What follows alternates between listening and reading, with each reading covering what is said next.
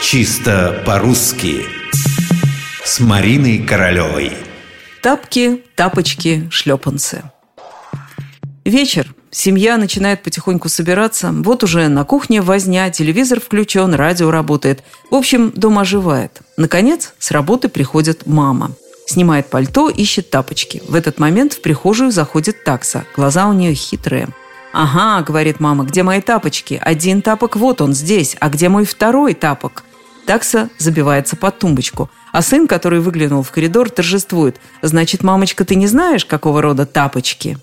Мама пожимает плечами. «Почему я должна все знать? Ты знаешь, вот и расскажи».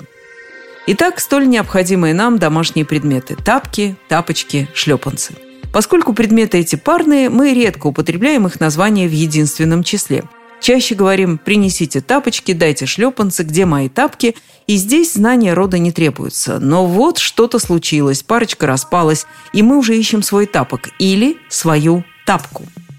Следует говорить свою тапку, свою тапочку, потому что тапка она и тапочка тоже она. Словарей не рекомендуют говорить свой тапок, свой тапочек. Итак, еще раз. Где моя тапочка? Ты нашел свою тапку. Я никак не могу найти свою тапку. Вот она, моя тапочка. А вот со шлепанцами другая история. Шлепанец мужского рода. Он шлепанец. Где твой шлепанец? Ты опять его потерял? Правый шлепанец. Вот он, а левого нет. Но почему тапка и тапочка женского рода, а шлепанец мужского, я, честно сказать, объяснить не берусь. Могу лишь подсказать, как это проще запомнить. Шлепанцы дома в основном носят мужчины. Вот и слово мужского рода, а остальное тапки, тапочки женского – вот моя тапка, вот ее тапочка, вот твой шлепанец.